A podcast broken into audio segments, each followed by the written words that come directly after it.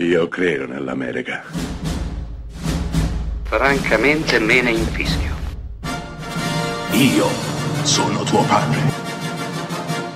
Anna Nishimasa. Rimetta a posto la candela.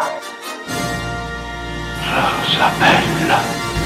Siete a Close Up, questa settimana parliamo di abbigliamento, di vestiti, di moda e c'è un film diretto da Brian De Palma che si intitola proprio Vestito per uccidere, interpretato da Melanie Griffith e da un meraviglioso Michael Caine. Una donna con pulsioni sessuali estremamente accentuate, una vera e propria ninfomane, troverà la morte un giorno in ascensore. Verrà uccisa da una donna, brutalmente. Una testimone assisterà a tutto quanto. Da qui partirà un'indagine che coinvolgerà il figlio della vittima, che vuole assolutamente vederci chiaro. Non vado oltre perché questo è veramente un giallo estremamente raffinato in cui svelare di più sarebbe veramente un crimine. Vi basti sapere che De Palma confeziona un thriller di un'eleganza indimenticabile che riesce al suo interno ad avere attimi di orrore e furore in cui il regista dà libero sfogo alla follia. Sì, perché proprio di follia questo film tratta. Rivisto oggi può sembrare certo meno innovativo rispetto al 1980, data della sua uscita in sala, ma vi assicuro che allora riusciva a essere sorprendente e scioccante, poi arrivando a definire un canone che in tantissimi avrebbero copiato.